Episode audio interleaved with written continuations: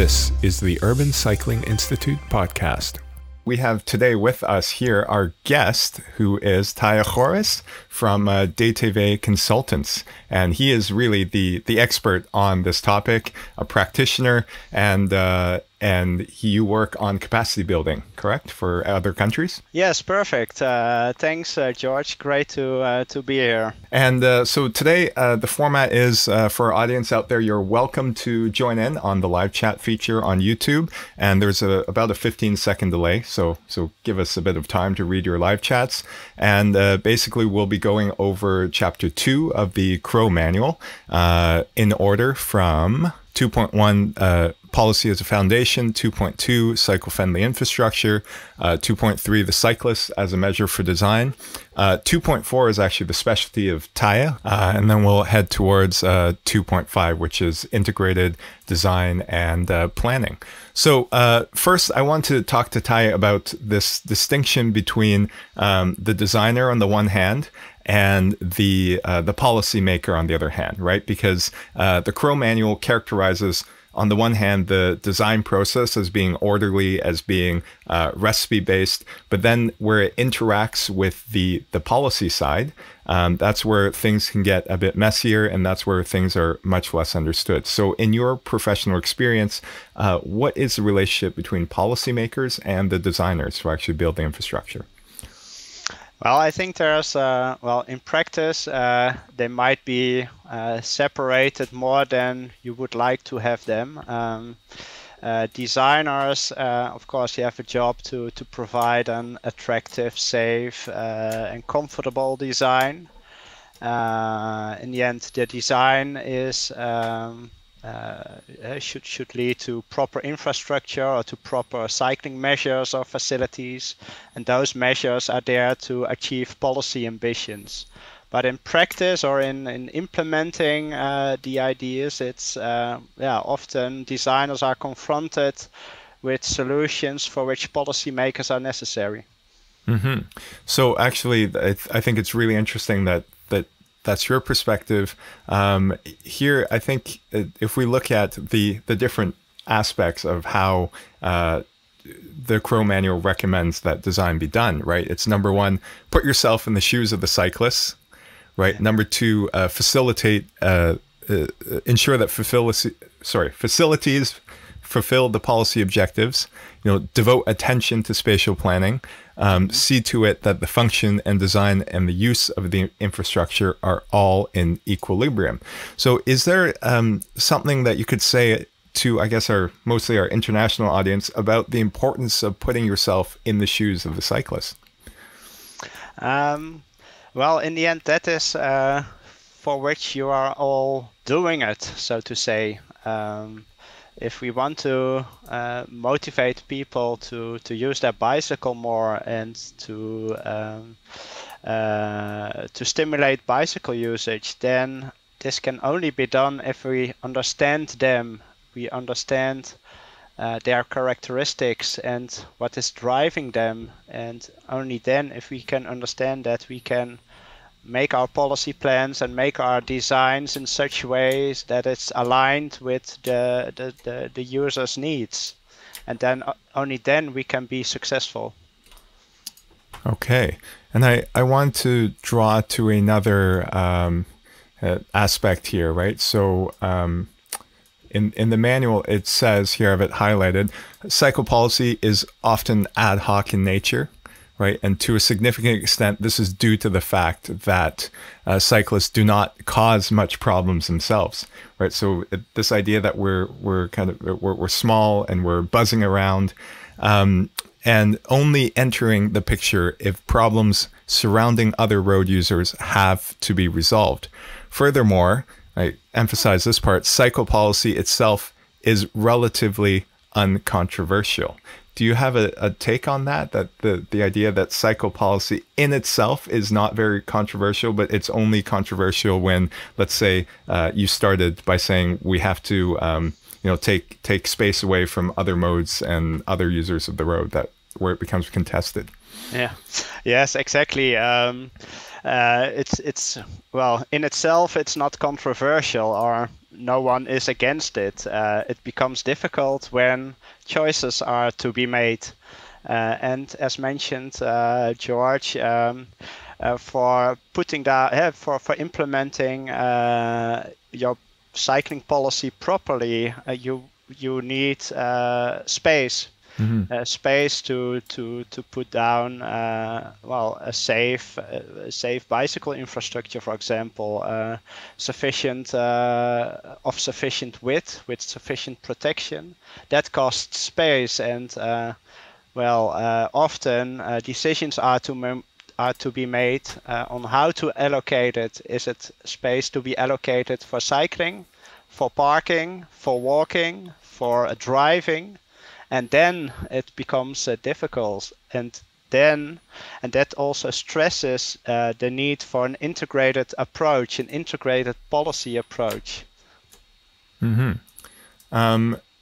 So in this chapter, there is. Let's go on to 2.3, which I'll gonna dig it up here. Okay, so 2.1. Is about policy. 2.2 is only actually two paragraphs about it's only two paragraphs about cycle-friendly infrastructure, and really I think another big piece of this chapter is 2.3, the cyclists as a measure for the design. So I began the conversation with that topic, and I wanted to get your take on another quote here, right? So 2.3 begins off with saying, cycling is physically and mentally demanding. Furthermore, controlling a bicycle requires that one keeps one's balance. Children who are still learning to ride a bike, the effort these things can demand can come at the expense of their attention to surrounding traffic. And I think this speaks quite literally to this idea of Jenna Pienolosa, sorry, where he mentioned 880 cities, that we should design cities for people who are 80 years old to 80 years old. Do you have any comments on how that concept can be applied to cycling, and why cycling is such an important aspect of that? I missed the last part of your question, but taking on the first part, of course, it's. Riding a bike is, of course, a balancing act. You have to be able to balance the two wheels, so it's not a four-wheeler. So that's one. So it requires some. It requires physical skills, balancing skills. Of course, it is then riding your bike. It's also processing situations around you. It is. Assessing other traffic, other users, and translating that to actions, to speeding up, to brake, or to act. So all this together, and the fact that it is balancing and it uses physical exertion, that's two additional tasks compared to driving a car, where it's propelled by an engine and it's kept in balance by four wheels. Mm-hmm. So that is two additional tasks that makes it maybe more complex. Yeah. And that is what we have to be aware of when we are designing for cyclists. Very interesting. We have a comment in the chat box asking if we have subtitles, and then someone else mentioned that it's live. Yes, at the moment that we're recording this, it is live. On YouTube, you're free to add translations or to add corrections to the subtitles. So we're definitely looking for help on that front, right? So if you want to translate this interview to French, Spanish, or German, or just correcting the auto subtitles in English, get in touch with me. Let me know. Definitely use some help as we get the knowledge out there. Okay, so let's go to perhaps. George, I also see a mention in the chat window, which I think is relevant by Mark. He's saying, "Don't forget the tricycles." Indeed, they have different dynamics to bicycles, and again. we are seeing more new users on our bicycle paths. So it's the traditional sitter bike, or in the Netherlands, it's a traditional sitter bike. But we have e-bikes, we have the cargo bikes, we have the tricycles, and all differ in speed and mass. And this is also ongoing research on these changing user groups and the changing use of our infrastructure. That leads to new research and also to explore, okay, how can we accommodate these users and what should we adjust in our design? That's an excellent point. And this this goes in under, you know, in the US and UK, this idea of accessibility. So thinking of bicycles, not just two wheels, but three wheels, and also wheelchairs, motorized wheelchairs in there. So the idea of bicycle, pedestrian infrastructure, and public transport could be one of the objectives, is to make sure that the city is accessible for everyone, regardless of whether it's age, whether it's gender, whether it's physical disabilities, is that we do as much as we can to facilitate that. And I think that's a very valid point. Having two wheels, three wheels, we shouldn't just focus on the two-wheeled aspect of it. Let's move on that. Keep the questions coming in. So I have one. This is a quote that's actually quite pertinent to the question that was asked, that the starting point for designing cycling facilities within the compass of sustainable traffic safety is designing for all. Interesting. Cyclists have few standard characteristics. On the contrary, cyclists in the Netherlands are variegated bunch in terms of age, sex, physical fitness, reasons for traveling, right? And then it goes on to say, which is, I find an interesting element that I want to explore in my research, is this idea of rapid commuting, right? It says, goes on to say, in some circumstances, rapid commuting is central to the design. And I wonder for you, Taya, whether this idea of rapid commuting, you know, should be quite central to our design of bicycle infrastructure, or are there? Do you see it as being various competing objectives? Well, I think it's the reality that we have different user groups, and different needs.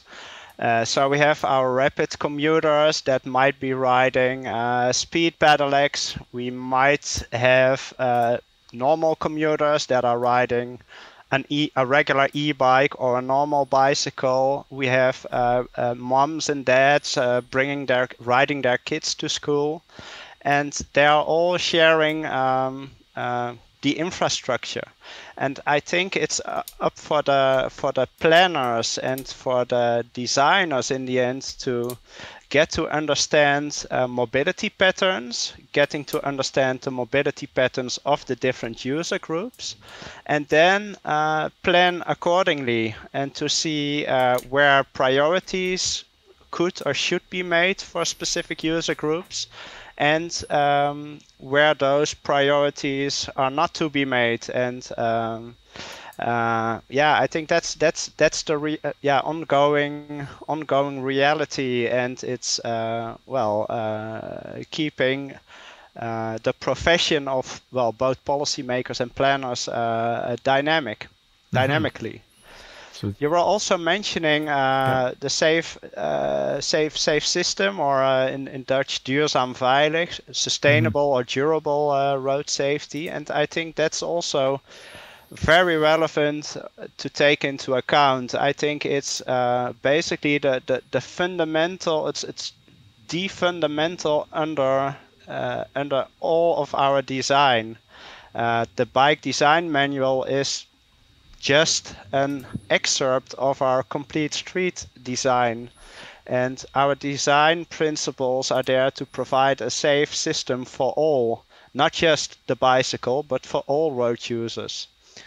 And it's also very good to be aware of that. So the Dutch Research Institute, SWOF, has laid down the fundamentals of this. It's been translated in the handbooks by CROW.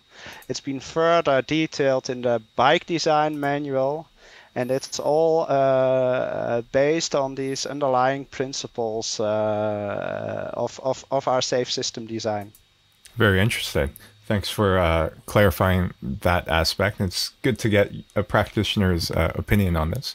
I want to move on to table 2-1, which is on page 30 here. Let me just bring it up. And it has the characteristics of the different aspects of design for cycling. So I just had it. 2.1 is about the characteristics of the bicycle, cyclist, and cycling.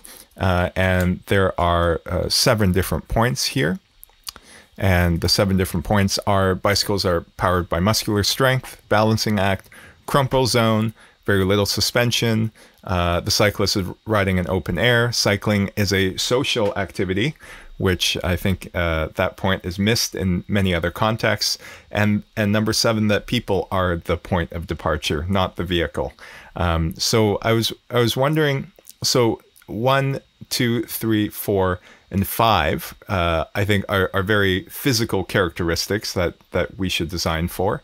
I'm wondering if you had a take on characteristics number 6 and 7. So that is, cycling is a social activity, and number 7, people are the point of departure, and how these 2 aspects can influence the way that you do your work, or influence the way that you train other people to design around the bicycle. Yeah, so to start with number 6, cycling is a social activity. We very much like to advocate the function of cycling. So using the bike to ride to work, to ride to school, to do your groceries, dropping your kids at the kindergarten. But in doing that, it's not just functional. It's by riding together, it's also social. It is talking with each other, catching up. So this is what we have to be aware of, that this is how people like to spend their time on the bicycle.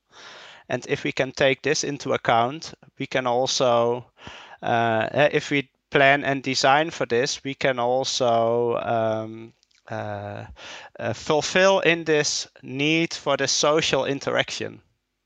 Well, in the end, it's so many things to take into account, and this adding up to it. I think also here by, well, you're mentioning to provide sufficient width to cycle 2 by 2 or 1 by 1 or 2 abreast.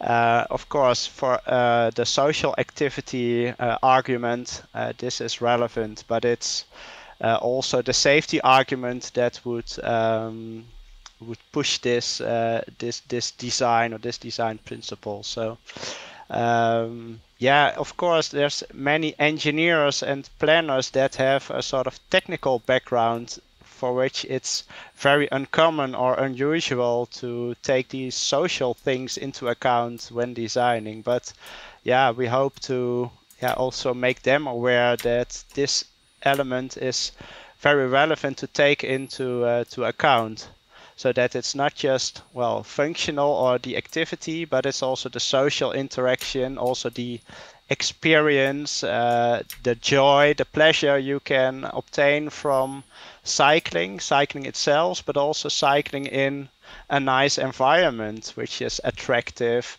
which is green, which is spaceful, which has something to see, things to see, to be surprised. So it is all these softer elements that should not be underestimated. Yeah. Yeah, that's well put. Sorry about the audio. Thanks, Marco, for pointing it out. I'm back. So let's move on to 2.5, right? We're going to skip 2.4. 2.4, tomorrow's webinar with Taya. 2.5 is all about connecting the basic, the micro scale design to larger policy questions. So that kind of wraps up 2.1 and brings it full circle. So in terms of let's say, street design, right? That's where the design manual really comes in, is the building blocks of the street. Taya, I wanted to get your opinion on how the building blocks of the street then transforms into, let's say, a street segment, into an intersection, and then as we scale up into neighborhoods, and then into cities, and then into regions. And arguably in the Netherlands, it's just a one big city, so we don't go any further than that. But how does the micro level make that transition to the macro level, right? Which is more dominated by policy. And do you see a breaking point there? So, for example, if the street design is very manual based, right, and then the top level, the street network, is more of a policy based thing, do you see a division where that the way we have to think about this problem changes? No, I think it's not a division, but the message I would like to convey here is that we should be aware that it's a continuous cycle. My key message always is cycling infrastructure is not about cycling infrastructure. Let me explain that. Indeed, on the micro level, we have the book with all the solutions and all the design principles, the profiles, the widths, etc., under certain conditions. But as stressed out or put on page 39, yeah, there. Let me take a quote on this to underline my point there. And this is very much a situation we are often confronted with when we talk about how to get the design implemented. So let me quote: "Due to space claims made by other parties, it will not always be possible to achieve the design desired on the basis of function and use. Cycling interests will then be in competition with other interests. This dilemma crops up in the case of spatial planning conflicts between networks for different modes of transport," and it continues. So this the solution for these problems lies in the policy on the policy side, or on the meso or macro level. So policy making and is the key to overcoming these kind of challenges on micro level. It is about getting an integrated policy, integrated in terms of across modes, beyond the bicycle, but also across domains. So it's not just transport or mobility, but it's also urban planning. It is determining on what kind of city you want to be, the role of the different modes in that, defining priority networks, for cars, for public transport, for cyclists, and for the pedestrians. And there, the principal choices are to be made on who has the priority and on what quality, the quality level we want to achieve. And if we have these difficult decisions made in the policy part already, then it becomes easier. I'm not saying it is just easy, but it becomes easier to overcoming certain problems at the micro level.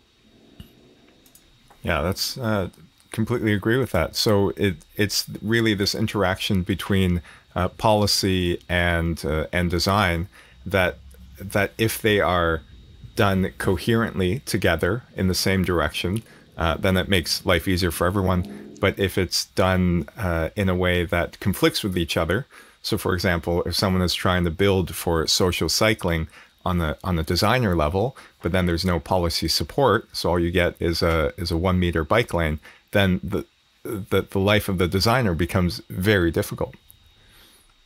Yeah.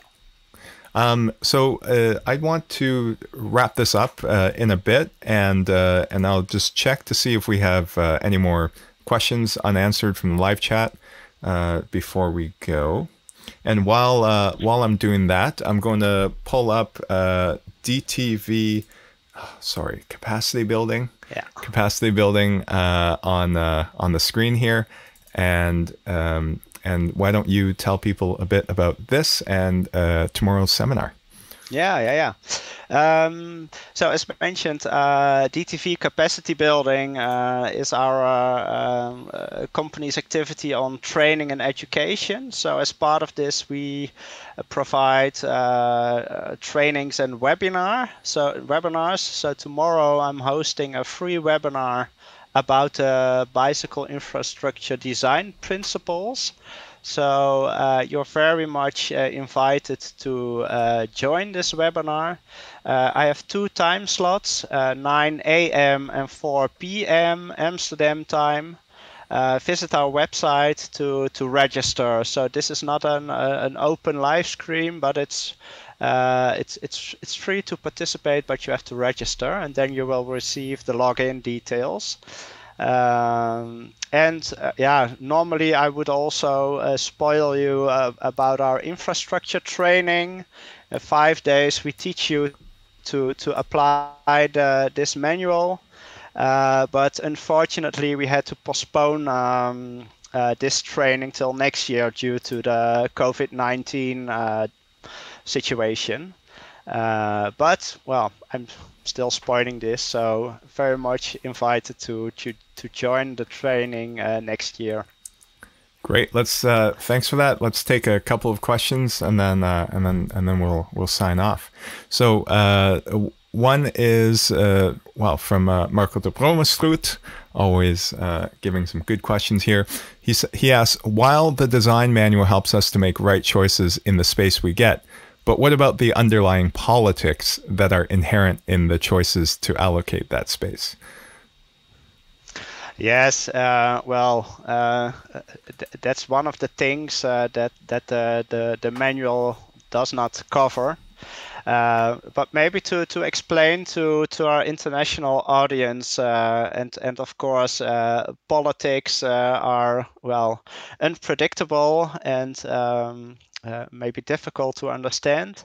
In the Netherlands, we have a very strong history in participation involving stakeholders, relevant entrepreneurs, advocacy groups, users, and by involving those, we try to make the choices, creating acceptance, and by organizing these groups, which are in essence also voters, we also try to influence politics. So if we have all the voters behind a certain plan, then politics is also it could be influenced through that line. And of course, the manual as such also has some relevant facts and figures inside, but there are many other facts and figures available on the website of Dutch Cycling Embassy or the ECF, which has a lot of information about potential benefits, whether it's economics, whether it's climate, whether it's health, whether it's local spendings. All these type of benefits could be used to convince politicians to make choices that are in line with their political preference or their choices. So these facts and figures could be aligned with politicians. Thank you. One more comment, actually, more so than a question from Mark Philpots.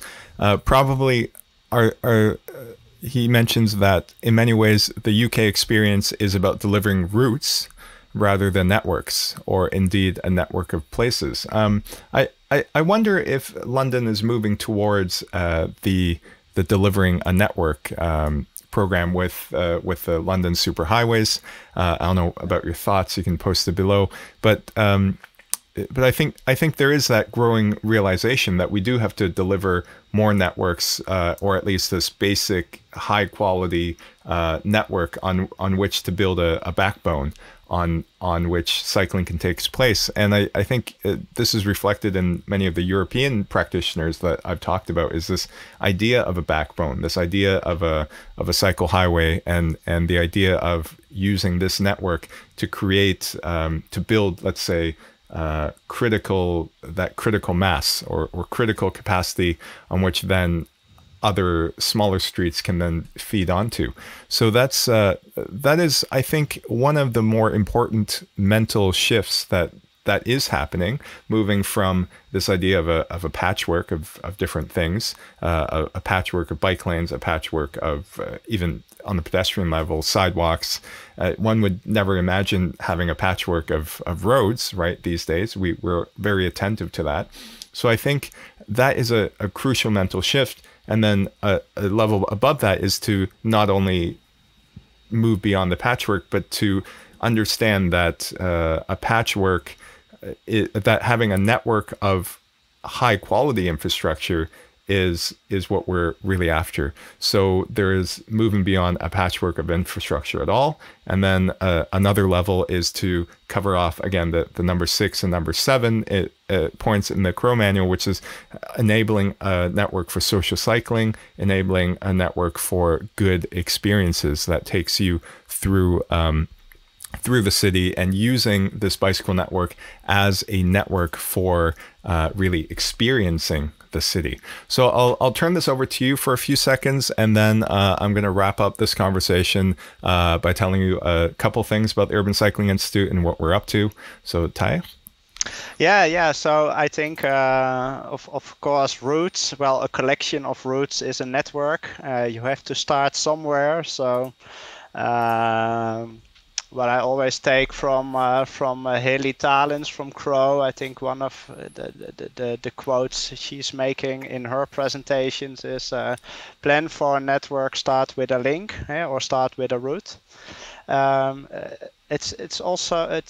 It's relevant to keep building on routes and expanding routes, because in the end we also want to have a coherent network, so that the network facilitates you or provides you the opportunity to cycle from any A to any B, so to say. And these A's and B's in these networks are places where we depart from our homes, and places where we want to go to, work, shopping, etc. So having an understanding of typical patterns where people come from and people would like to go to. And if we have that in mind, and we create routes where there's a cycle to facilitate and to give room to the cycling potential, then we create successful bicycle routes and successful bicycle infrastructure. Thanks, Ty. I couldn't have said it better myself. To close off this live stream, I want to alert you to two things at the Urban Cycling Institute. One is the MOOC. So starting April 1st, it's the next certificate session of the MOOC.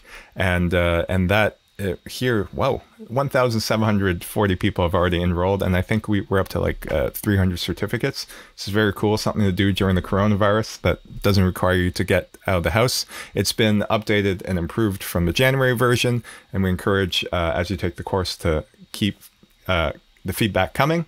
And to clarify, if you're not taking the certificate, you can start at any time. And the only thing you're missing out on is the final essay and the quizzes. Otherwise, the course content is completely free for everyone. And finally, I just made a post for the first MOOC essays, right? So we're calling this the most inspiring essay.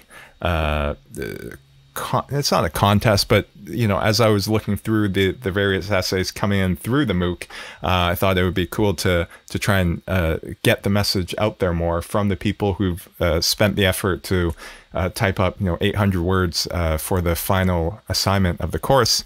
And myself and a few other people on the selection committee, we got together, made a big spreadsheet out of this, and we selected a few of the top essays. So I'll keep posting this, and we'll make sure the essays get posted up as we get permission to post this publicly.